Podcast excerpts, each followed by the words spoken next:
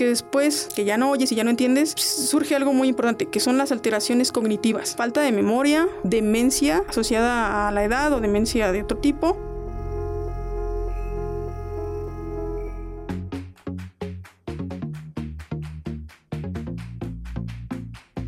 Salud, turismo, cultura, deporte, educación. Eso, y más, es, lo que, somos. ¿Y quiénes somos? Ya oíste. El programa del Instituto de Seguridad y Servicios Sociales de los Trabajadores del Estado. Hola, ¿cómo están? ¿Cómo estás, Cris? Hola, Clau, ¿cómo estás? Muy bien.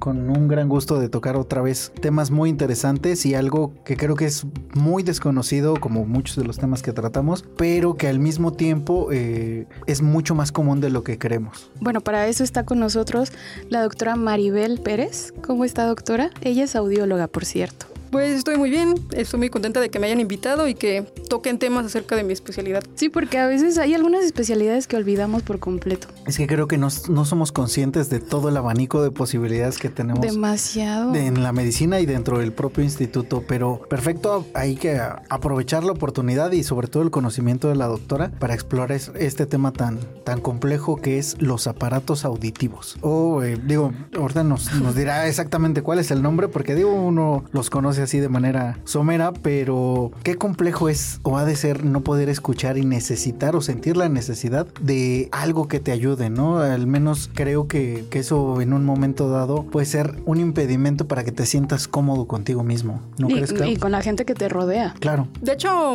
eh, lo podemos apreciar siempre que pues, nos ocluimos los oídos con nuestras manos, todos, y nosotros los topamos los oídos. La sensación de no oír no es muy buena, se siente muy feo. Y imagínense sentir eso todo el tiempo. Es estar qué y que la gente se, se enoja y que no te repite y el riesgo que conlleva andar en la calle sin oír un claxon, una alarma, pones en riesgo tu vida. Digo, estoy de acuerdo con todo lo social, pero también no dejar de lado la parte del riesgo que puede conllevar que te pueda pasar algo en la calle. Claro, sí, porque precisamente al final del día la audición es un mecanismo de defensa, ¿no? Que nos, nos ayuda a darnos cuenta de todo lo que sucede en nuestro entorno y, y perderlo sí es un riesgo latente. Y de hecho hay algo muy importante, de hecho, eh, un residente que estaba, estaba rotando conmigo se impactó mucho de que entró una paciente y ya venía regañada por todos lados. Que la enfermera le dijo y ella no oyó, que el guardia le dijo y pues ella no oyó. Entonces llega con nosotros llorando y nos dice es que ya esto es insoportable, este, no se puede vivir así porque la discapacidad auditiva no se ve. O sea, tú ves a la persona completa y la ves caminando, pero no se ve. O sea, crees que la persona no te está haciendo caso. ¿Y ¿Cómo se generan estos, estos roces y esta dificultad social? O sea, ¿y ¿qué hicieron al respecto cuando llegó esta paciente? Bueno, nosotros obviamente como ella lee muchos labios porque es una sordera muy importante, usa auxiliares auditivos, que es el tema, y por eso es importante saber que aunque tú ves a una persona con auxiliares auditivos, a veces no se llega a la audición normal, ¿ok? Tener auxiliares auditivos no es igual a oír normal. Entonces, es una ayuda, una herramienta, pero no a veces no va a llegar a la audición de las palabras. Tratamos de confortarla y decirle que trate de evitar a las personas de contacto y que trate de a lo mejor ya empezar a generar un poco de señas de, de que no oigo, que es la seña de no escucho, de no oigo, para que la persona con la que trata de comunicarse entienda un poco la situación. Pero pues es un poco difícil, hay que darles cierto confort y también a que vayan con familiares, usa el apoyo familiar, para que no se sientan solos. Aquí hay como otro, otro tema a tratar también, yo creo que es importante mencionarlo. Cuando la persona te dice no, o sea, te hace la seña de que no escucha, yo a mí me ha pasado que me quedo y ¿y ¿qué hago? O sea, si, si no me escucha, ¿cómo me comunico con ella? ¿no? En, en el momento no sabes cómo actuar. Entonces, ¿qué, ¿qué podemos hacer ante una situación así? Si te está diciendo que no escucha, puedes hacer la gesticulación para ver si hay un poco de lectura labiofacial y si te dice que un poco, tú empiezas a hablar un poco más lento, articulas y de esa manera te va más o menos diciendo. Otra es también si te puede escribir, porque hay personas que sí pueden escribir porque la sordera al final llegó a ese nivel, pero ya de adultos. Ajá, a lo mejor no nacieron con esa sordera. Hay quienes sí y a lo mejor no pudieron adquirir lectoescritura, hay quienes sí la tienen, pero tienes que preguntar. Entonces, haces la señal como si escribiendo, muchos a veces te dicen que sí y puedes escribirles. No gritarles, porque No. esa es una acción eh, Inmediata. inmediata Ah, bueno, no me escucha bien, entonces le grito porque veo que trae el auxiliar. Sí, sí, no, no, no hay que gritar, hay que primero más bien articular. Si te estás dando a entender, le puedes decir que si quieres que te acerques hablarle más fuerte, ya con el permiso de la persona. O sea, no te pongas a gritarle al oído sin que les tengas el permiso de la persona, ¿no? Entonces también hay que tener como pues la identidad de, la persona, ¿no? No generar este roce de, bueno, te va a ayudar como quiera, ¿no? Sí, y es que eh, es un ejercicio de mucha empatía, ¿no? De, de ser muy pacientes también porque para nosotros o para aquellas personas que gocen de, todos sus sentidos, nos parece algo muy natural, así de, ay, es que me desespero porque no me entiende, ¿no? Pero estar en, el, en la otra posición representa un reto y una frustración considerable. Y retomando el tema de los, bueno, aparatos auditivos en sí son auxiliares auditivos, como tal, hasta el momento pues no hay una cura de lo que llamamos sordera, que como término es una hipoacusia, que es la baja de audición que podemos registrar en una audiometría, que es el estudio donde valoramos en ciertas intensidades y tonos cuánto escucha una persona y de esa manera saber si realmente tiene una hipoacusia o sordera y la podemos graduar. Leve, superficial, media, severa, profunda y de acuerdo a eso vamos perdiendo habilidades. Sobre las superficiales como si tuvieras a lo mejor, y lo, a lo mejor muchos lo han tenido, que es tienes un tapón de cerilla, que lo quitan y es como, ah, se abre, ¿no?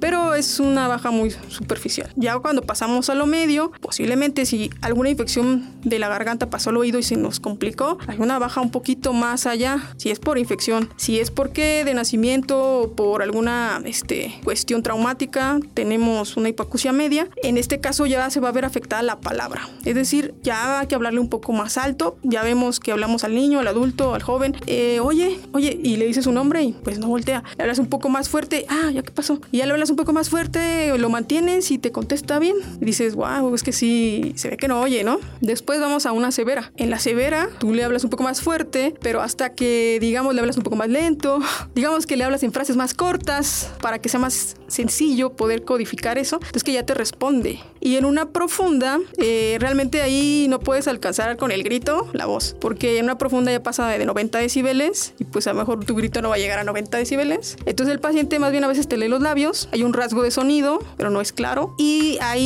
básicamente no hay comunicación, o sea, no te va a entender. La OMS nos dice cuando hay una discapacidad, porque no puedo decir yo, no oigo, soy un, tengo discapacidad. No, bueno, hay normas y como les decía, si hicimos una audiometría y te sacó un número en cuanto escuchas, si tú tienes una pérdida de tu mejor oído, pues, tenemos los dos oídos, a más de 40 decibeles, tu mejor oído, en un adulto se considera discapacidad. En un niño, en su mejor oído, que esté más bajo de 30 decibeles, se considera discapacidad. Ahora, si ya tienes una discapacidad en alguno de los oídos, mínimo media, por arriba de 40 decibeles, que les digo que ya afecta la palabra, hay que colocar auxiliares auditivos, siempre y cuando no haya otro tratamiento que vaya o mejore la audición. O sea, si yo, que les decía la infección del oído medio, voy con mi médico, audiólogo, hago la audiometría, hago otra parte que se llama vía ósea, que esa no la hacen en donde solamente son técnicos que venden auxiliares porque ellos venden auxiliares. Ellos no son médicos, no les van a decir que traen una infección en el oído ni dónde está el problema de audición. Solo el audiólogo que está haciendo el estudio con la vía ósea, que es otro proceso de evaluación, les pueden decir si esa, esa afección o esa hipoacusia media, severa profunda, tiene una posibilidad médica.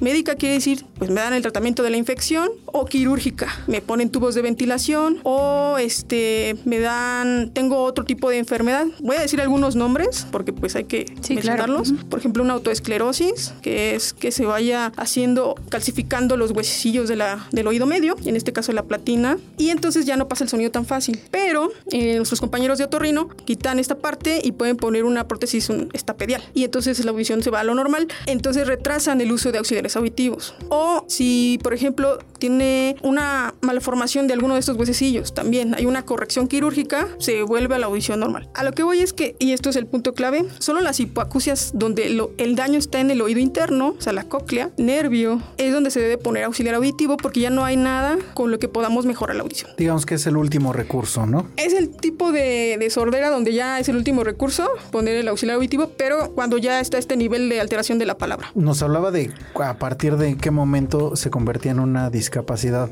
¿cuál es el valor, digamos, normal de una persona? Ah, ok, el valor normal es 20, eh, 20 decibeles. Sí, decibeles eh, es la intensidad en la que nosotros podemos medir cuando hacemos una audiometría, donde escucho tono, porque son tonos, quiere decir que son frecuencias, por ejemplo, un sonido agudo, por ejemplo, muy agudo que lo hemos visto seguramente en los dispositivos de, de alguna aplicación. Y entonces donde yo lo escucho, puedo decir escucho aquí. Entonces eso se van sumando junto con las demás frecuencias y sacas un promedio. Hay frecuencias que son graves, que suenan más como... Entonces también se, se gradúa la intensidad, que es el decibel, y con ese promedio entonces sacamos el nivel de umbral normal, que sería 20. Entonces tú ya tienes 40, más de 40, ya te está afectando el entendimiento de las palabras. Este es el estudio de audiometría. Pero ¿cómo confirmar que te está alterando las palabras? Se preguntarán, me imagino, porque la audiometría solo fue los tonos y pues no oímos tonos, oímos palabras. Hacemos otro estudio que se llama logoaudiometría, que es pasar palabras y el paciente nos va, las va repitiendo. Y entonces tú le vas bajando, si son 10 palabras y es el 100%, pues si me dice 5, pues es el 50%. De esta manera podemos ver que realmente ya no está una audición normal, el entendimiento de palabras. Y entonces lo, el auxiliar auditivo lo que va a hacer es poder enviar el sonido al nivel donde no está escuchando para que este eh, sonido sea llevado hasta la parte donde integramos las palabras. La integración de las palabras no es eh, completamente en el oído, oído, oído externo, de oído interno, o sea, de la vía periférica. Es en la vía central, hemisferio izquierdo, área secundaria,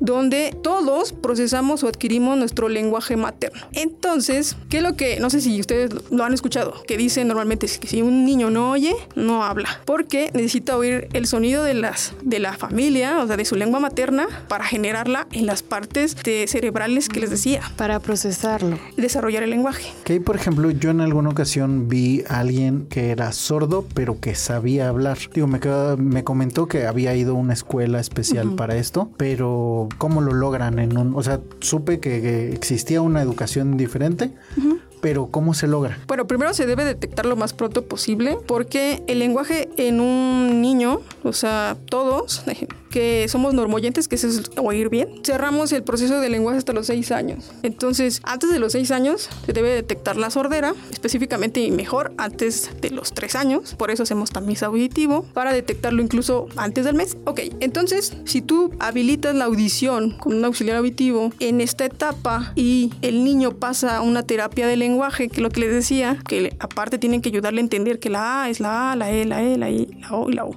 Y todos los fonemas. Con su terapia de lenguaje y si es muy abajo la sordera, o sea, por severa profunda, por ejemplo, le ayudan a leer para que se apoye. Genera un, un lenguaje, se, se, dice oracional, pero con apoyo de su audición residual o lo que tenga de audición y a veces hasta se apoyan un poquito en señas. Hay una combinación de en la que pueden rehabilitarse. Depende qué nivel de audición tiene. Si es una hipacusia media con el simple auxiliar y la terapia, es más que suficiente. Si es severa profunda, tendrá que ser el auxiliar, la terapia auditivo verbal más cierta lectura y si es profunda eh, y, los papás no lo quieren implantar, existe el implante coclear, o no existe la posibilidad porque está en lista de espera y se le va pasando el tiempo, o porque al final no fue candidato a implante coclear, que sería el único mecanismo que al momento de colocarlo genera un impulso hacia el nervio auditivo, lo resto del, del nervio auditivo, para que el niño genera una audición al nivel normal, pero con, necesita su terapia auditivo verbal. Entonces, a lo que voy es que va a depender de en qué nivel de audición estamos y que sea lo más pronto posible. Si tú, por ejemplo, yo veo a veces algunas cosas como que no, pues tiene 10 años, no generó lenguaje y le pongo auxiliares y el papá espera que hable. No, eso no pasa. ¿Cómo va a hablar si jamás escuchó algún fonema?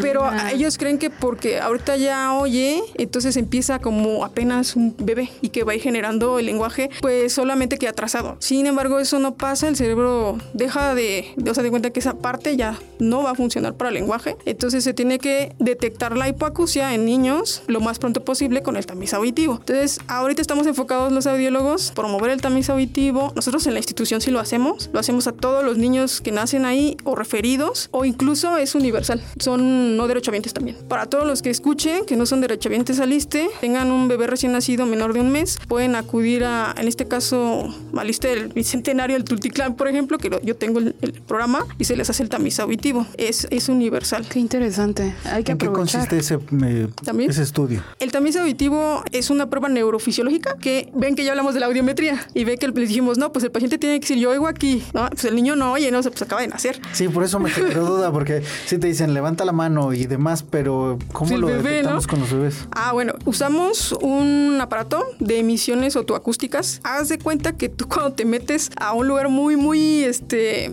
insonorizado, o sea, no hay nada de sonido, escuchas un sonido como en tus oídos. Como que dices, ah, está sonando algo, ¿no? Bueno, a alguien se le ocurrió que había un sonido en el oído generado todo el tiempo. Y sí, lo generan las células ciliadas del oído interno. Todo el tiempo están ahí. Entonces se creó estas emisiones que ahora ya son, eh, ya son producidas, porque ya mandamos con la sondita que le ponemos al oído al niño, le mandamos un sonidito, estimulamos estas células y recibimos una, tenemos un resultado. Si esta célula se contrajo, tenemos un resultado positivo. Quiere decir que llegó sonido y entonces trabajó. Y entonces se dice, ah, el niño oye porque está recibiendo la respuesta. Y tenemos otro que va más allá. Es como parte, es electrofisiológico. Colocamos unos electrodos a nivel de mastoides en la frente y ponemos igual una sondita en el oído y estos electrodes van a un amplificador o preamplificador que hace muchas cosas algorítmicas y digitales. Y encuentra la respuesta cuando yo le mando el sonido de la sonda. Exactamente es tan específico que encuentra la respuesta de un potencial en el oído a nivel de tallo cerebral que nosotros lo llamamos como onda quinta a nivel de colículo inferior y lemnisco lateral. Y entonces si nos dice ahí que hay esa respuesta quiere decir que el oído interno el nervio auditivo todas las fases de, de, de la vía auditiva central están funcionando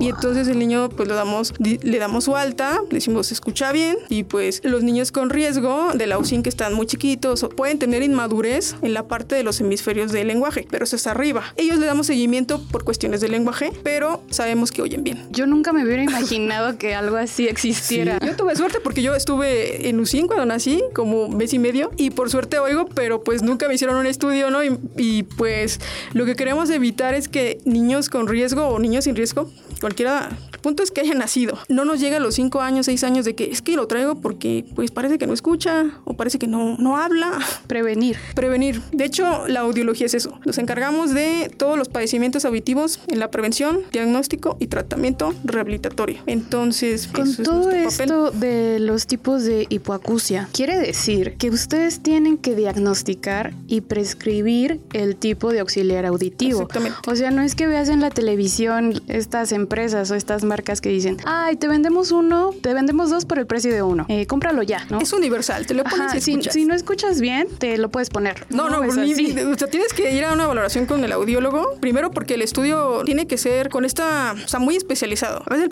el, paciente se pone nervioso y hace mal el estudio. Entonces tú puedes ver que lo está haciendo mal porque, pues, la experiencia de estar viendo pacientes. Entonces tú puedes entrar y decirle al paciente, no, mire, relájese, el estudio es así, eh, hay que hacerlo de esta manera, pues si no va a salir mal. Y al paciente, ah, ok, entonces lo estaba haciendo mal. Y haya en este, lugares donde son los de venta, es pues como lo haga. Al fin y al cabo le voy a decir que se lleve su auxiliar, ¿no? No hay como esa pues ética médica, porque pues no son médicos, en que nosotros tenemos que tenerlo, el, tenemos el conocimiento y pues hemos visto los pacientes y aparte tenemos que decir, sin ya en este momento necesita el aparato auditivo, bueno, el auxiliar auditivo, o necesita ir al otorrino, que trabajamos muy de la mano con otorrinolaringología, para que vea estas cuestiones de infecciones o posibles operaciones, este, tratamientos quirúrgicos. Ahora, si el paciente ya es candidato auxiliar auditivo, para eso nosotros como audiólogos estamos capacitados para generar lo que se llama una receta de auxiliar auditivo. Entonces, en la receta de auxiliar auditivo, nosotros sabemos las características de un auxiliar auditivo que debe ser digital. O sea, digital quiere decir que sea programable por computadora y algo muy importante, así pongan así mucha atención, personalizado. Digo, bueno, mi mamá no va a usar el mismo que mi abuelita. Exactamente.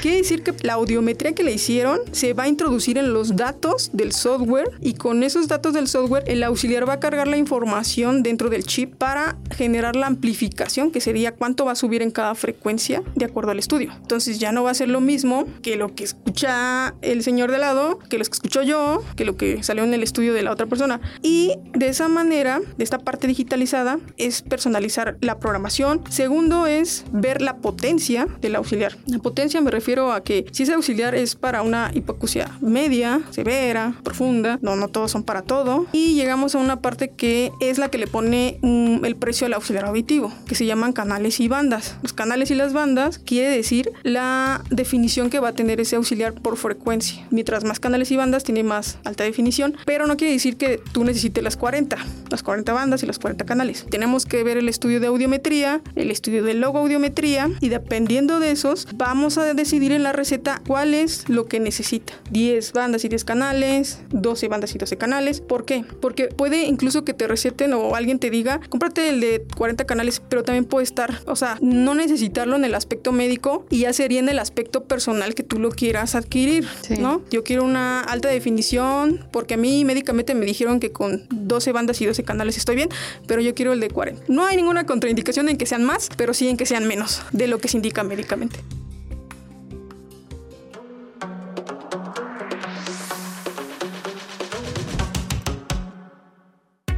¿Ya nos sigues en nuestras redes sociales oficiales? ¿No? ¿Qué esperas? Búscanos como ISTMX y síguenos en Facebook, Twitter, Instagram, TikTok y YouTube. No te vayas, que esto aún continúa.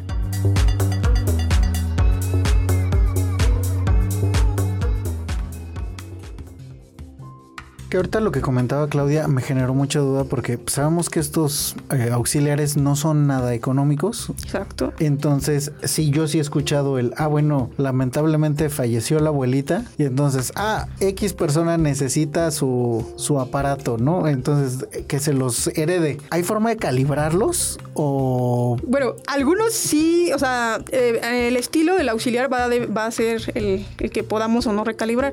Si es un hecho a la medida, o sea, le sacaron a familiar que ya no está. Este, una medida es personal, que es un hecho la medida dentro del canal del oído o en la concha del oído y era solo de su medida. No le va a funcionar. Ese ya, ese ya era solo para ella. Ahora sí, todos hemos visto el típico que va atrás, que es el BTE, que se llama Behind the Here y que trae un molde. A veces puede tener un molde o una olivita. O hay otro que tiene muy delgadito arriba y tiene un receptor dentro del oído con una olivita. Esos si son digitales, programables, puedes programarlos. Pero obviamente sería ver mmm, la matriz del auxiliar. Es que en todos los casos, sí o sí, tienes que acudir con un especialista. Hay que ver, sí, hay que ver las características del auxiliar, si realmente es el que le va puede funcionar, porque podrías tener uno, pero puede ser el que no le va a servir, ¿no? O sea, tendrías que médicamente empatar que sea las características de la hipoacusia con la discriminación auditiva a las características del auxiliar. Si cumpliera con eso, pues se puede. Si no cumple con eso, pues no se va a poder. Es como los lentes, ni modo que te quites y te pongas los de la otra persona. Eso es como, bueno, le cambio las micas y ya, ¿no? Pero precisamente, pues depende de, de las características y serían como revisar caso por sí, caso. Sí, sí, ¿no? sí. yo sí les digo a mis pacientes, tengo este, a lo mejor este me lo donaron, este me lo compraron, este me lo mandaron de Estados Unidos. Y yo les digo, tráeme todo, todos los que tenga. Entonces ya los voy revisando.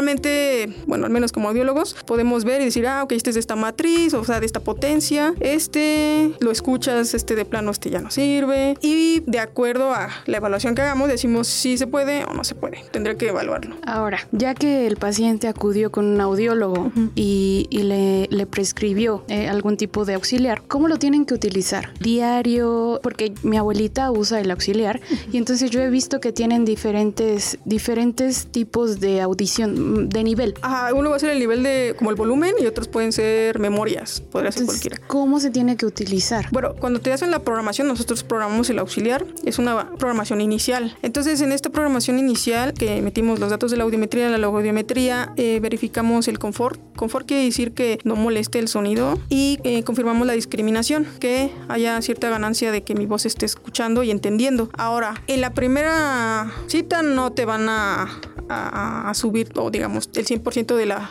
de la amplificación, o no se recomienda, porque es como los lentes. No sé si, o sea, no te van a poner el 100% de graduación y vas a salir de ahí. No, o sea, igual tu cerebro no está acostumbrado a recibir los sonidos que ya habías perdido. Entonces tiene que ir, a, ir en, acostumbrándose a estos, a recibir los sonidos que no oía. Gradualmente. Gradualmente. Entonces, normalmente pueden ser cuatro horas la primera semana, pero es rápido. O sea, cuatro horas la primera semana, ocho horas la segunda. Ya para la tercera semana ya puede ser todo el día, porque le vas a dar un seguimiento de 15 días. O sea, los 15 días va a venir, ah, este, no me molestó, hoy bien, o sea, mejor que antes. Y entonces vas este, llevándola de la mano, o sea, no es como que venga a los seis meses, ¿no? No, no, o sea, la llevas de la mano porque si existió disconfort o algo le molestó en su casa, porque tenemos, debemos tener en cuenta que la programación se hace en un consultorio, pero ella va a oír en su casa o en la plaza comercial o en la calle y eso pues no lo puedo aquí evaluar. Entonces normalmente le decimos que vaya a esos lugares a la semana, si se puede a la semana, si no pues máximo a los 15 días, la ves para que cómo estuvo en su casa, cómo estuvo en la calle, cómo estuvo en la plaza, porque tiene que ir a los diferentes ambientes para que te diga del sonido. Ah, es que sí me molestó, la moto que pasó fue insoportable, quería quitármelo. Entonces hacemos ajustes que se llaman canceladores de ruido. Por eso tiene que ser digital el auxiliar, porque vamos metiendo tecnología. Entonces vamos, ah, hay que cancelar el ruido muy alto para que no moleste. Ah, entonces eso lo hacemos, ¿de acuerdo? Hay quienes dicen, no, pues a mí no me molestó nada. Por eso se dice que todo es personalizado. A mí no me molestó nada. Ah, pues, genial. Entonces después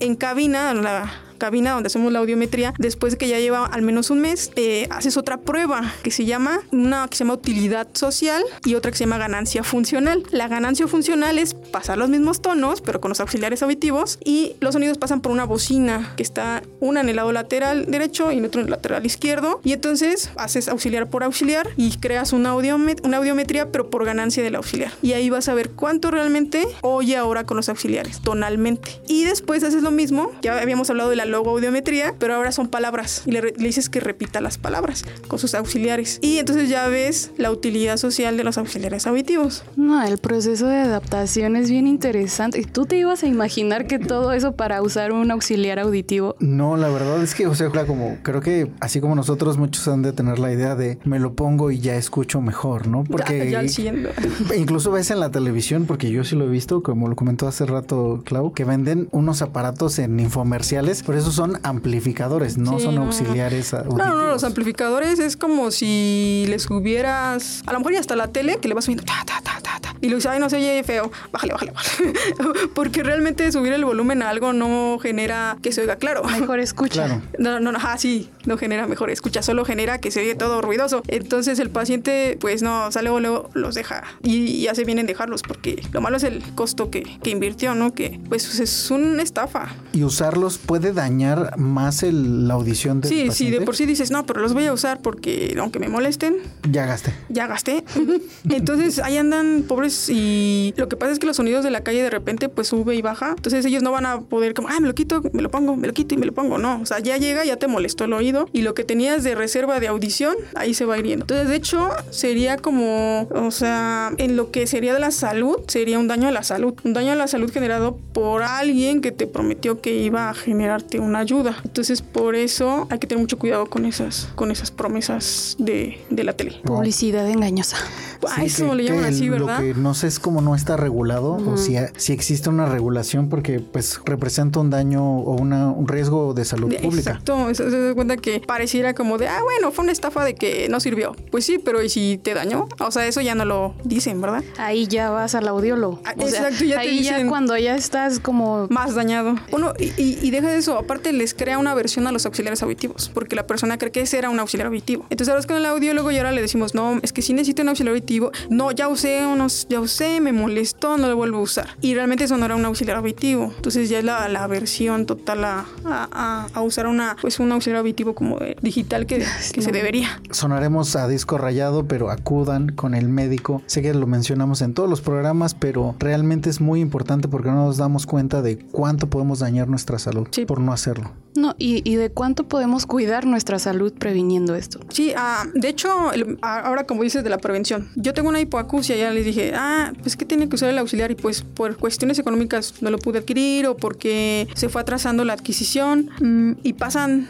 cinco años. A lo mejor no vas tanto la baja. El problema va a ser que tiene cinco años, sí que tu, tu área del lenguaje, de lo que hablábamos del cerebro, se conecte con las palabras. Cinco años donde la A sonaba con la, como E y la M como B y no le entendía todo. Eso crea lo que llamamos una discriminación alterada de las palabras y puede llegar un momento en el que cuando uses el auxiliar auditivo, esa conexión ya no se ve. Entonces, aunque tengas un auxiliar auditivo digital bien programado, al final este se llama alteración de procesamiento central auditivo. Ese no es muy conocido, es más conocido el periférico, pero el otro es no entiendo. Pero el otro es, pues ya oigo, pero ahora no entiendo. Ajá, porque ya tengo el auxiliar. Mm. ya oigo los sonidos, pero no entiendo. Entonces esa, esa parte es más difícil de entender. O sea, es cómo interpretamos los sonidos se, se complica. Exactamente. Wow. Más tiempo va pasando y aunque después habilites con un auxiliar auditivo, muy buen auxiliar auditivo, esta parte de conexión con la palabra a nivel del cerebro, en el área de, de la este, área secundaria del lenguaje, no es tan eficiente. Ya va a ser demasiado tarde. Y lo que se recomienda es que aparte tomen terapia de lenguaje asociada al uso de auxiliar auditivo.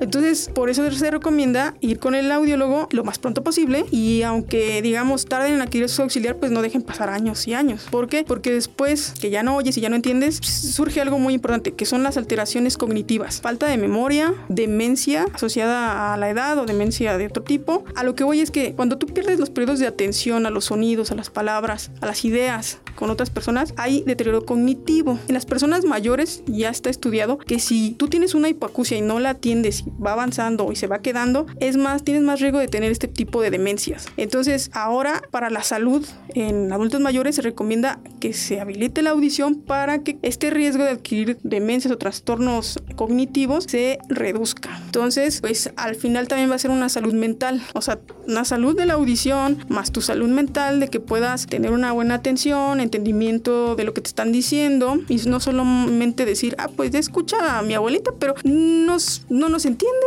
ya se aisló, o sea, porque a lo mejor ya querer poner el auxiliar a los 80 años y, y tener altas expectativas es este, pues jugar a que con el auxiliar auditivo vas a resolver todo a los 80 años. Hay que llegar antes con el audiólogo, hay que realmente comprometerse con nuestros familiares porque pues a lo mejor no lo va a comprar un familiar, pero entre todos podemos sacar adelante los auxiliares de nuestros abuelitos, de nuestros papás, tal vez no inmediatamente, pero sí en un tiempo, porque realmente necesitan el apoyo en familia. Y así sí se puede pues adquirir el auxiliar auditivo que necesite. Esto del apoyo familiar, la interacción también es otro tema. O sea, como lo hablábamos al principio, yo lo veo con mi abuelita, que de repente nos dice es que no, no escuché. Y entonces uno lo que hace es hablarle más alto y decirle, es que esto y esto. Entonces uno a veces se desespera y ya mejor no se lo dice. Sí, sí, sí, sí llega a pasar eso. Y también lo, uh, bueno, en este caso los adultos mayores, al momento de que se van aislando, pues pueden entrar en periodos de depresión y genera muchas cosas porque se complican en todo. O sea, una depresión te va a complicar todas las enfermedades que ya tenga. Entonces lo, ide lo ideal es, eh, si ya tiene el auxiliar auditivo, ir viendo que siempre esté funcionando bien. Yo lo que hago con mi paciente que llega a la consulta de auxiliares auditivos, yo siempre, ah, ¿me prestas auxiliar? Ah, lo voy a escuchar. Y a veces no trae la pila, ya a veces la pila ya se le acabó. Entonces es así como que no, tiene que estar al pendiente de que la pila sí esté activa, de que no se tape de cerilla. O sea, todo eso lo vemos en la consulta, pero a lo que voy es que a veces tam tampoco ellos sienten que no quieren dar más este molestia, ajá. Y pues tienen que ser, la verdad, muy amables con sus, con los viejitos, con, los, con tus padres o con tus abuelos, para que ellos te tengan confianza de decirte, oye, es que ya no se escucha, ¿no? O sea, hay que cambiarle la pila, o sea, me apoyas, ¿no? Entonces O sí. con estos tips de, de, no sé, oiga abuelita, ¿y esto cómo lo escucha? Ajá, sí. O ir viendo esta parte también de lo que decías de, de lector de labios. O hablar más, como abrir más la boca. Exacto. No gritarle, sino hablar como más articulado. ¿Y cada cuánto se tiene que revisar el estado de los auxiliares? Ya que, digamos, acabamos la programación, a los tres meses se está oyendo bien, lo podemos eh, evaluar a los, por ejemplo, en este caso de tres meses a los tres meses, para que cumpla los seis meses de haberlo adquirido. Y ya de ahí, si todo va bien, cada seis meses. Al siguiente año, cada seis meses, porque hacemos un nuevo estudio de audición, revisamos los oídos y siempre, obviamente, tienen cita abierta en caso de que algo pase con el auxiliar, a que se deje de oír, de que, este, pues de repente suene distorsionado, porque puede llegar a pasar, que no, no encienda. Básicamente serían esas tres. Pero sí como que tiene que estar como que el familiar pendiente de estas cosas y no, no esperar por- porque trae los auxiliares auditivos, pues ya el paciente, les digo, va a entender el 100%. Hay que ayudarte a hablar de frente, hablar articulado y siempre estimular la conversación. A veces llegan a la consulta y me dicen, no, pues es que yo sigo sin entender mucho. Y ya les dices, bueno, pero ¿con quién platica en casa? No, yo vivo solo. Y Ok. yo, no, pero es que tiene que platicar con la gente o cuando vaya a la tienda, hágale, hágale una conversación al de la tienda, porque solo así va a volver a reintegrar los sonidos de las palabras que se dejaron de oír y se crea la plasticidad conforme se sigue estimulando. Entonces, si también le compran los auxiliares a los papás, a los abuelitos y los dejan ahí, pues no hay estimulación. No basta con eso. No, no basta con, no basta con solo los auxiliares. Hay que hablar con ellos, ponerles música, decirles, ver una película y decirle, ay, ¿de qué está viendo? Para ver si entendió lo que estaban diciendo. Y ya les empiezan pues, a, a generar un estado en el que, ah, sí, está reconectándose otra vez con las palabras. Y era lo que decía Chris, tener mucha empatía. Sí, Aunque tú quieras ver la película, le estás dando un apoyo a la persona, ¿no? Digo, es muy importante tener como esa comunicación, porque yo también, hay otra cosa que he visto, que como no te escucha, te le acercas al oído a hablarle. Eso tampoco funciona. Si trae auxiliares auditivos, eh, bueno, no, porque le está el micrófono, entonces le vas a lastimar porque Más el está oído. amplificando, entonces no, hay que hablarle de frente. Si no tiene auxiliar auditivo y tú ya detectaste que ese oído es el mejor oído, lo ideal es más bien hablar un poquito más corto, pausado y así te va a entender. Si no, yo a mis pacientes en la consulta, incluso antes de que les haga la audiometría, se llama algo que es este ver el nivel de audición, pero sin estudio. Ajá, es decir, ¿cómo se llama? Ah, no, no me entendió cómo se llama. ¿Cuál es su nombre? Su nombre hasta que lo acortas. La gesticulación. Nombre. Ajá. Entonces yo empecé con algo muy largo, luego más corto y luego ya nada más articulé el nombre y ya me dice su nombre. Y entonces empiezo a ver el nivel de audición, pero no me fui a su oído a gritarle, ¿verdad? Porque sé que no es un mecanismo donde ya me va a entender, ¿no? Básicamente hay que hacer este tipo de cosas para que genere que entienden un poquito mejor. Estas cuestiones de hablar pausado, de hablar este un poquito más, que les da más claridad, es porque se alteran los procesos centrales de la audición, que es entender cuando me hablan rápido, cuando hay ruido, cuando me hablan por teléfono, que soy el sonido de la transmisión. Todo eso lo damos por sentado, porque oímos normal. Pero alguien que va perdiendo la audición, va perdiendo el que le hablen rápido, entender en la rapidez, el proceso de A, E, I, O, U, todo rápido, se va perdiendo. Se va perdiendo el entender en el ruido. Entonces así como que no entiendo, no entiendo qué me estás diciendo. Sí, hasta como que cierras los ojos para entender. No sé por qué hacemos esa- ese, ese gesto de cerrar los ojos. Y después empiezan a dirigir el mejor oído. Empiezan a hacerse así. Ah. O del otro lado. Depende cuál oye mejor. Y ellos mismos lo empiezan a hacer. O empiezan a hablar más alto. ¿Por qué se imaginan que hablan más alto a alguien que no oye? Porque sienten que, que no los escuchan, ¿no? Es como... No. es- ¿No?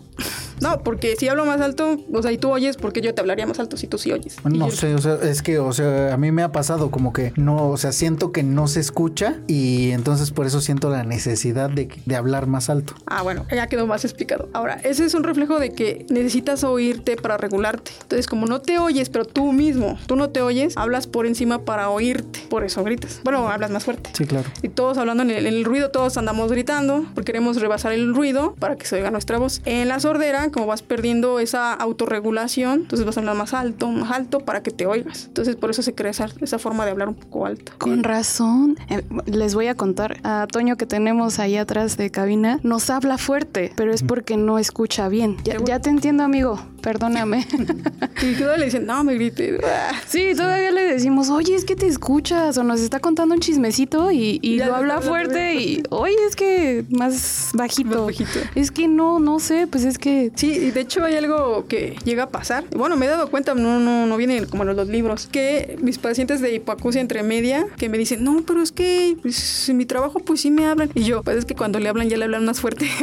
o sea, usted ya no se da cuenta porque ya todos saben que usted es el que no, no oye bien. Entonces ya no es como que usted se dé cuenta porque, porque digan, no, es que pues, si todos sí me hablan. Y dicen, no, pues, le hablan más fuerte. No, y se va haciendo uno de mañas. O sea, yo lo recuerdo con mi abuela que ya sabías de qué oído Exacto, o de qué lado tenías que hablarle para que te escuchara con mayor claridad. Y no le hablaba toda la oración, seguramente de todo el chisme. Sí, o sea, nada más era como, que, no, te tienes que parar de aquel lado para que te escuche porque si no, no te va a pelar, ¿no? Entonces ya todo el mundo lo hacíamos, pero es como este cobijo que le dábamos en cierto modo, ¿no? Sí, entonces yo les digo, no, lo que pasa es que otra cosa, también me doy cuenta en la consulta. Pues yo ya les estoy hablando más fuerte porque estoy proyectando la voz por arriba y más o menos tenemos un, un dominio de cuánto estamos manejando. Y el paciente, pues sí te dice negado porque es una parte en la que también es como un duelo de perder una función. Pues el paciente sí te dice, pues yo siento que oigo bien y yo, es que le estoy hablando muy alto, pero es que sí oigo. Y entonces ya le empiezo a hablar normal. No, pero entonces, eh, ¿qué me decía? Eh, ¿Cómo oye? ¿Cómo? Le digo, no, lo que pasa es que esa es la audición normal. Y ya es como que es como un shock de repente. Entonces, cuando van a una consulta en audiología, pues dar una noticia de sordera, no crean que es de lo más como que esperado para el paciente, ¿no? Yo creo que ir a un audiólogo, por eso la gente yo creo que no va, para que no te confirmen, ¿no? Pero lo ideal ahora que te va a ayudar, porque después pues vienen cosas que pueden pues aislarte, no hacer que puedas avanzar en tu trabajo o que puedas tener un riesgo afuera en la calle que te pudieran atropellar o algo así. Tienes que ser a lo mejor consciente y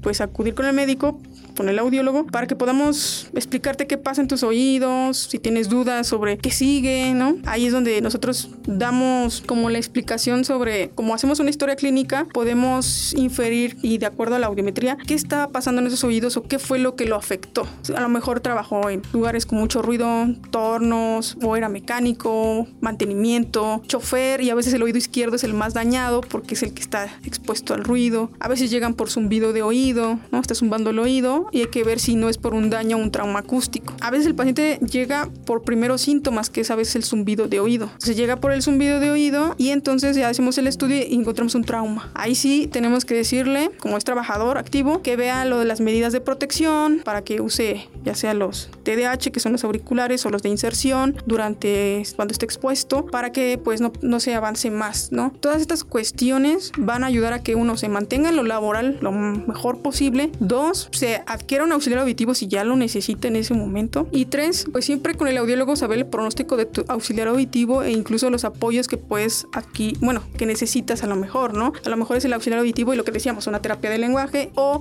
eh, una lectura labiofacial. Son muchas cosas porque a veces imaginamos que la hipoacusia pues viene solo degenerativa, pero hay algunas que son de herencia lentamente progresivas. Son pacientes jóvenes que empezaron su vida productiva a los 21, oían bien y durante toda su vida productiva ahorita llegan a los 45, 50 y ya traen una pérdida más o menos severa que deben usar auxiliares auditivos para su desempeño en el trabajo. Y no, y no son pacientes realmente, a veces llegan de 40, o sea, no tan, no tan de, de 50. Y son pérdidas auditivas que se deben atender porque ellos siguen en activo. Entonces ya ahí después vemos incluso las discapacidades laborales, todas estas cuestiones que al final tenemos que tomar decisiones pues en apoyo al trabajador también, ¿no?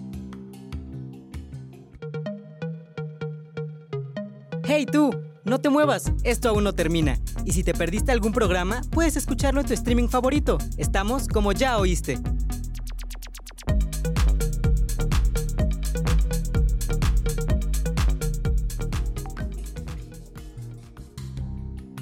Y hay mucha gente también renuente de cómo me van a ver con un aparato. Ahí es a donde yo quería llegar, porque yo sí he escuchado el comentario de, ay, no, es que cómo me van a ver. Eh, sí, pero que sea de los que no se, notan. y demás. ¿no? O sea, al final sí también es un tema social y de, y de autoestima también, porque sienten que, es, que tienen un valor diferente por no poder escuchar, ¿no? Dentro de la misma sociedad, porque pues si no produces, no, no vales, ¿no? Entonces o esta idea que traes de ya usas aparato, ya estás viejito. Sí. sí ¿Cómo se elige el tipo de aparato? Ahí en cuanto al estilo, porque el estilo es qué tan es pequeño puede ser, digamos. Claro. Va a estar relacionado a el nivel de la hipoacusia, porque pues mientras más pequeño lo quieras, quiere decir que posiblemente estás en una hipoacusia de superficie a la media, porque el circuito puede generar esa potencia.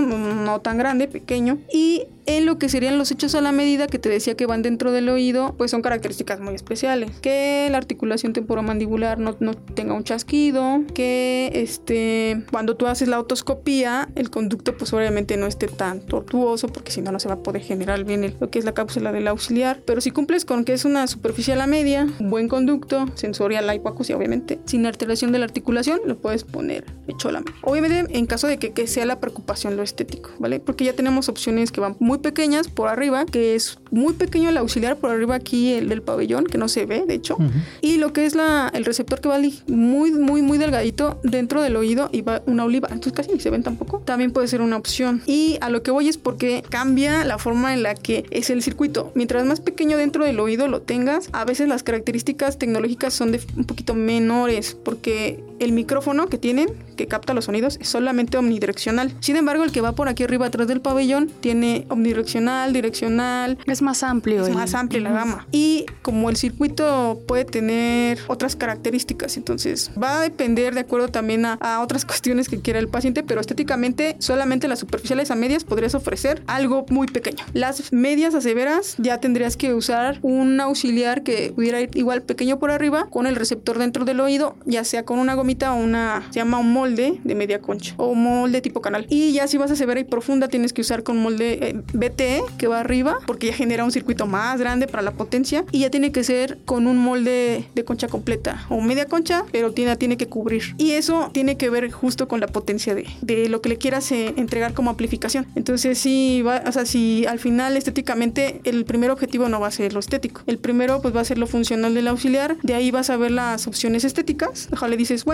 un rig pequeño, no se ve tanto, a lo mejor a un BT que es un poco más grande, pues ahí van, va viendo el paciente, ¿no? O sea, sí hay como opciones, pero las que son directamente dentro del canal, o sea, solamente superficiales a medias. Después hay quienes sí ponen de medias a severas, pero hay que forzarlo mucho. Entonces a mí no me gusta mucho forzar los auxiliares, me gusta que tengan ese amplio como rango por si llega a bajar la audición. Entonces a estos de RIC le puedes poner un receptor más con mayor potencia si avanza la pérdida y ya pasaste de un RIC de 50 a 70. Todo lo que el audiólogo tiene que ver para que esto sea personalizado. Es que yo insisto demasiado de que por favor no se dejen llevar por esta propaganda o esta publicidad engañosa, que vayan con el médico, con el audiólogo, para que ellos los puedan orientar y más que orientación también les dan apoyo. Sí, todas sus dudas sobre, o sea, qué pasa en mi oído o por qué a lo mejor se daña mi oído, se puede seguir dañando, cómo es esto de usar los auxiliares auditivos, qué me va a beneficiar o qué no. Por ejemplo, pues sí, obviamente se los tienen que quitar, se van a meter a nadar, por ejemplo, no se pueden mojar ahí una, una inmersión. Tienen cierta resistencia obviamente al polvo, al agua, si es que llueve y se llega a mojar un poco, pues tampoco es que se va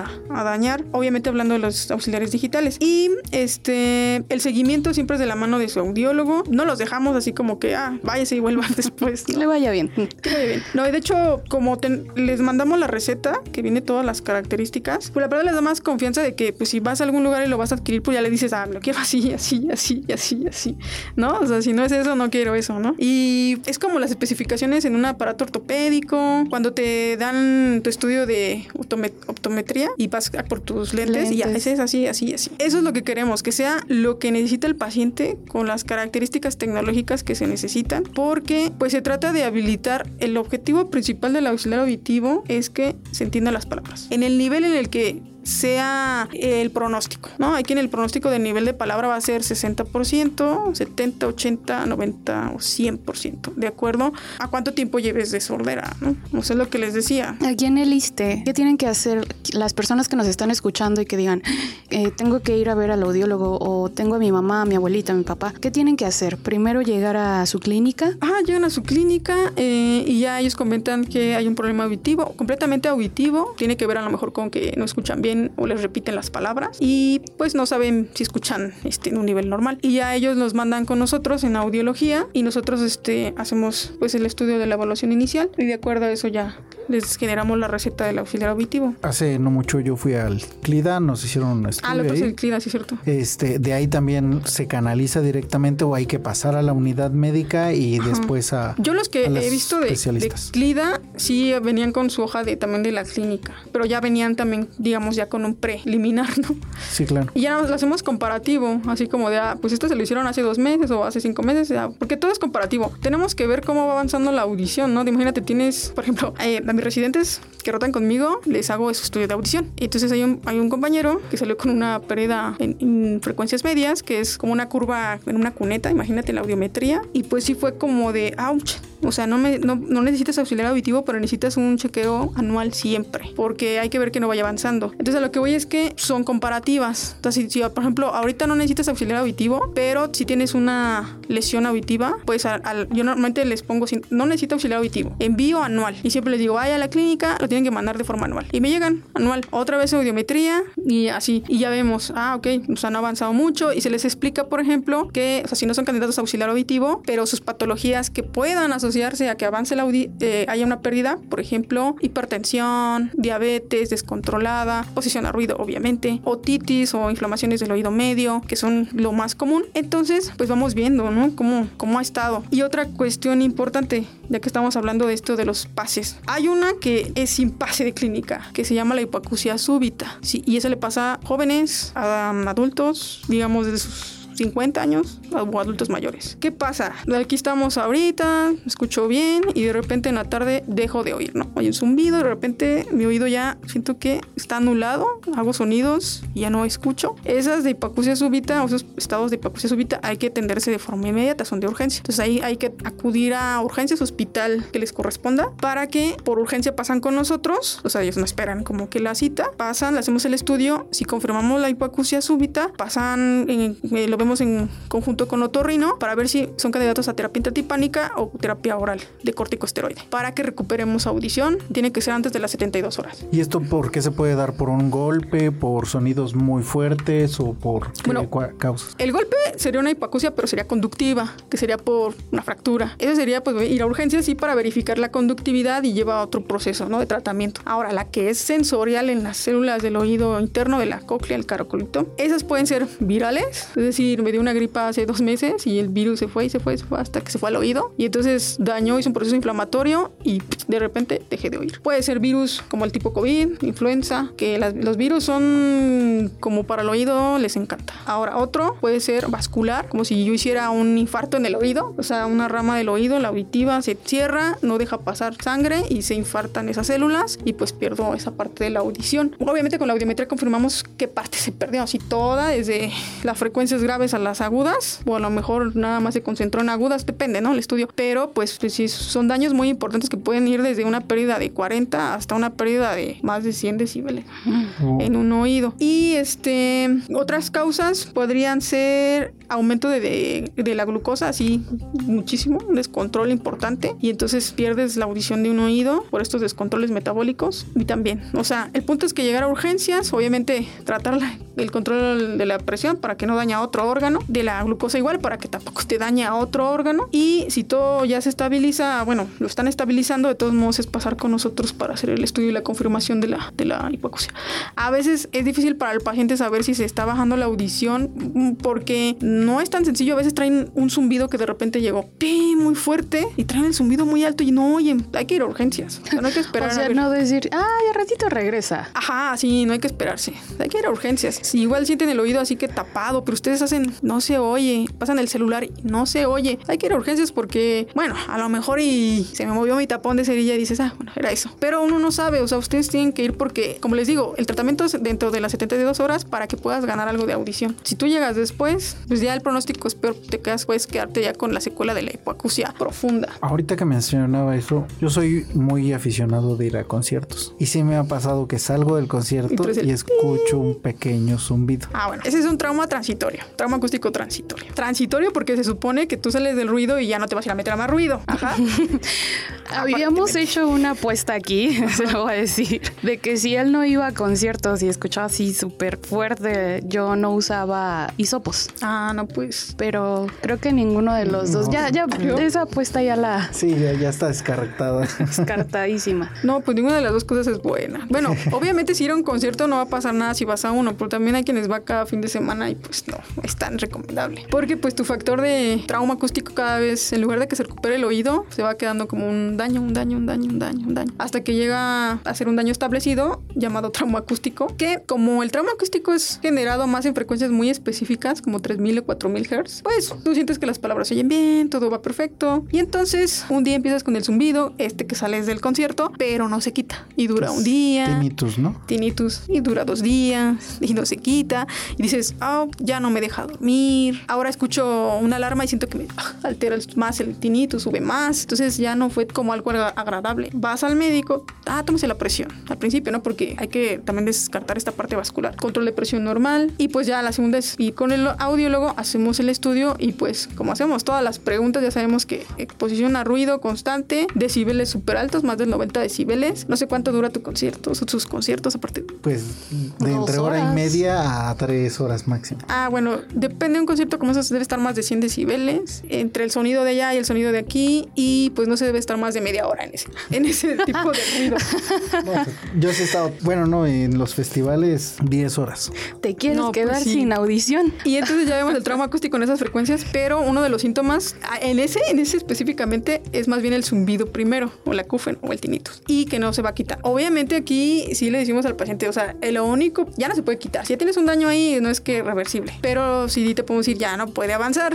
Si no avanza y se queda ahí. Ahora damos algunos medicamentos para el tinnitus. La mala noticia es que tanto en audiología como en otorrino, que somos los más cercanos al oído, no hemos encontrado ni tratamiento para hipoacusia específica, ni tratamiento, digo, hipoacusia neurosensorial, ni tratamiento para tinnitus. O sea que si ya tienes tu trauma acústico y te quedas con el tinnitus, damos algunos vasodilatadores, algunos oxigenadores, pero no hay un tratamiento específico por lo cual podrías quedarte con el zumbido toda la vida. Sí, que eso es muy sabido que le sucede seguido a los músicos, precisamente porque están expuestos a, al, sonido. Que ahí también la gente que trabaja en centros nocturnos, que también están muy expuestos, pues aguas con eso, tal vez si van a estar ahí utilizar tapones, no sé. Sí, tienen que estar este, utilizando los auriculares y también, bueno, se supone que en sus áreas de trabajo ya deben de haber, deben saber el cuánto están, porque pues la norma de oficial dice que no puedes estar más de una hora en 90 decibeles, más de 100 decibeles, ¿no? Tienen que ir variando las áreas, no te van a dejar ahí cerca de las bocinas todo el tiempo, porque existe un riesgo de trabajo ahí. Sí, claro. Entonces esos son cuidados preventivos y pues el punto está en que hay padecimientos que van a ir con un síntoma como el tinnitus, que también hay auxiliares auditivos que trabajan el tinnitus, hay que decirlo. Hay auxiliares auditivos que generan un enmascarador, un ruido blanco, que es la combinación de todas las frecuencias, que se lo pones al, al paciente con tinnitus, que no tiene pérdida auditiva, puede no tener pérdida auditiva, o sea, no tener sordera, y le generas una competencia con su zumbido para que no lo escuche. Y mediante los eh, vías cerebrales de habituación, el paciente también pues, tampoco pone atención a este ruido enmascarador. Entonces genera cierta sensación de alivio para estar haciendo sus actividades. Que eso es como lo que generan los audífonos de cancelación de ruido, ¿no? Nivelan el, sonido que está afuera con, un sonido adentro y ya pareciera que no hay ruido. Exactamente. O sea, si el ruido, tu, tu sigue ahí, pero básicamente estamos jugando con el enmascaramiento. Digo jugando porque realmente hay que personalizarlo muchísimo, donde el paciente diga, ah, ya no escucho mi zumbido. Pero este es otro tratamiento que existe en los auxiliares auditivos. Ahí haces un estudio del paciente, hacemos pruebas dentro de la cabina igual para ver si es candidato y llevamos a cabo este, la adaptación de esos auxiliares y se llaman este, auxiliares auditivos con, con herramienta de tinnitus. Se programa igual y pues así lo tiene que hacer un audiólogo. Imagínense si, de por sí el tinnitus tiene vías auditivas periféricas centrales y vías límbicas, eso déjenselo la mano de los audiólogos. Yo y creo que es tan complejo que al menos creo que ahí no se han metido las mm, infomerciales. Porque imagínense que ahora les digan, la cura del tinnitus, cómprelo y quítese el tinnitus. Y Cristian, ahí está mi dinero. No, Ajá, bueno, al menos les digo que eso es tan complejo que pues, al menos alguna cosa no tenían que meterse, ¿no? Que es, sí, acudan con, con su médico audiólogo porque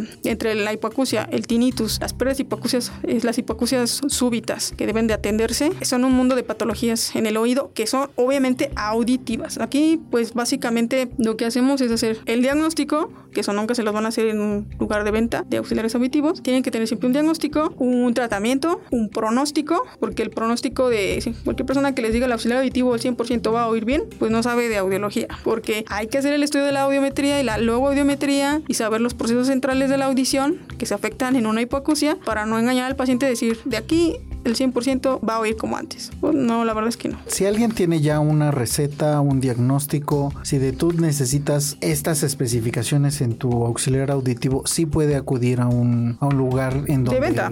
De venta. Sí, sí, porque ya lo va a adquirir con esas características. Habrá quien diga, oh, es que yo lo compré ahí y probablemente no esté bien. O sea, si tu receta y está todo perfectamente ah, indicado. Ah, ajá, es que la otra cuestión es la programación. La programación pues ya tiene que ver con que la persona que lo vende esté capacitado para la programación inicial que hablábamos, de que no debe haber disconfort y debe haber ganancia de la discriminación. Pero el punto fundamental aquí es que las cuestiones de las programaciones iniciales, posiblemente en donde venden el auxiliar auditivo, pues obviamente tiene que ser gente capacitada. Ese es el punto, se supone que las casas comerciales de las marcas, de cada una, capacita a los distribuidores. Ahí sí no sé cómo es que se verifica que esas capacitaciones se lleven a cabo. ¿Por qué? Porque pues la marca debe capacitar a la persona que está distribuyendo cómo debe adaptar el, o sea, cómo usar el software pues, porque pues si no sabe usar el software y no sabe meter la audiometría en el programa y no sabe que no se debe subir al 100% nada más a la primer cita y no cosas, va a servir. Pues no va a servir, porque en este caso sería la programación. Porque incluso, o sea, una cosa es como lo recetado y probablemente ya estando ahí haya que hacer pequeños ajustes para que la persona que lo, tiene lo sienta a sí, gusto. porque la, de lo que es la parte de la, del auxiliar auditivo, pues no estoy poniendo nada de la programación. Yo, obviamente, mis pacientes, pues sí, le, cuando van ya con los auxiliares, pues se los, obviamente los escucho y esto es va para los audiólogos. Estamos obligados a que si el paciente ya llega con auxiliares auditivos, escuchar los auxiliares auditivos, escuchar al paciente sobre las quejas que tengan y yo hago el, el estudio de la audiometría, la logoaudiometría y le coloco favor de programar de la siguiente manera. Si yo no tengo el software, porque si yo tengo el software yo le hago la programación. Claro. Pero pues existen muchas marcas. Normalmente yo tengo solamente dos marcas, entonces pues, no puedo tener las seis, ¿no? Entonces les pongo en la, en la, en la audiometría nueva que les hice, favor de bajar amplificación de ganancia total o bajar ganancia de frecuencias graves en tal, tal, tal o cambiar programación en tal. Pero pues es cuestión de que los audiólogos pues también se metan a, a su, a su responsabilidad de demandar estos, este tipo de cosas a la casa comercial para que lo haga. Si yo tengo la posibilidad de hacerlo, pues lo hago. Y si, por ejemplo, el paciente ya fue varias veces a esa casa comercial y no le han arreglado el problema, pues yo sí le recomiendo a algún audiólogo de mis compañeros que maneja esa, esa marca y ya lo mando con algún compañero y digo, ah, bueno, usted lo compró en esa casa comercial de tal marca, no le han resuelto el problema, yo no lo puedo hacer porque no tengo el software, pero le recomiendo que vaya con un audiólogo que sí maneja el software y que pues le va a dar una, una programación más hacia lo que se necesita, porque pues a lo mejor sí me entiende lo que le estoy poniendo, ¿no? Y ya van dirigidos ahora a lo mejor con un audiólogo. Qué complejo. Complejo e información súper valiosa. Sí, sin duda. Sí, es que es muy difícil tener, tener en mente todo lo que necesitamos para cuidar nuestra salud. Es tan vasta, Sí, la- basta. que, que es muy complicado. Y por eso, para que escuchen a todos los diferentes especialistas y podamos ir conociendo un poquito más de cómo funciona nuestro cuerpo y cómo lo podemos cuidar, ¿no? Así como Sí. la doctora Maribel que hoy nos acompaña, pues espero que, que esta información les haya servido y les haya sido útil. Creo, creo que a Cris sí le fue útil porque ya se llevó un regaño, Es una sugerencia. una sugerencia, pero sí, yo espero que a todos los que nos escuchan les haya sido muy útil. Clau, antes de que cerremos, solo una duda. He escuchado muchas personas que dicen, le voy a subir o que le dicen, súbele a tu aparato. ¿Esto es contraproducente? Sí, todo, bueno, obviamente el volumen como tal no genera mm, claridad del sonido. Si el paciente en un volumen, eh, digamos, confortable, no está siendo clara la palabra, hay que ir con la persona, en ese, su audiólogo, que le programó el auxiliar, comentar que le resulta un poquito difícil entender en situaciones de conversación y entonces hacemos el arreglo en la programación. Ya dejamos solo el subir volumen. De hecho, el auxiliar auditivo digital ya tiene rangos para subir y bajar de forma automática. Entonces ya el control de volumen, la verdad es que ya solo se deja, menos yo lo dejo solo en pacientes que estén situaciones especiales, a lo mejor del trabajo, que necesiten pasar sobre el ruido, pero en general el ruido ambiental, eh, un auxiliar auditivo digital bien programado, no necesita estar variando tanto, o sea, que subir el volumen. Entonces, no, mejor acudan con el especialista para que ellos les programen a lo más claro del auxiliar y de esa manera pues puedan entender, o sea, en una conversación. Perfecto. Sí, porque yo sí lo he escuchado y es como, Eso, súbele, súbele. eh, no es la solución. ¿no? Pero es- quizá es como tu familiar que te qui- quiere que lo escuches bien, es, súbele el volumen, pero no es la solución. Sí, no, no, no. Hay, hay cuestiones que necesitan ser un poco más finas. El- la audición es un proceso muy fino, sí, no, no es de amplificación algorítmica. Ahora sí, yo no me quedo con ninguna duda. ¿Tú, Clau? No, impresionada, impactada. Pero todo muy bien. Muchísimas gracias por acompañarnos, doctora, y por, por darnos este tema tan interesante. Muchas gracias. Este, espero haya más o menos resuel- resuelto las dudas. Si no, pues seguro hay más dudas. Pero pues al menos saber que los auxiliares auditivos son una gran herramienta, pero desde el punto médico, que sean recetados, programados y seguidos por el especialista. Pues muchas gracias, Clau. Gracias a ti, Cris, que no me abandonaste en esta entrevista. gracias por tu compañía. Gracias, doctora. Gracias. Y gracias a todos ustedes por escucharnos. Soy Claudia Mejía. Yo soy Cristian Ortiz y esto fue Ya oíste. Hasta la próxima.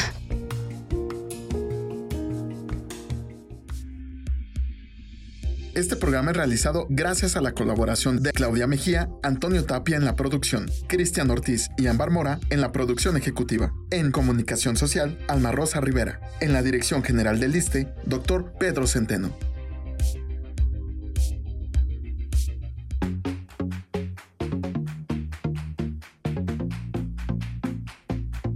Salud, Turismo. cultura. Deporte Educación. Eso y más es lo que somos. ¿Y quiénes somos? Ya oíste.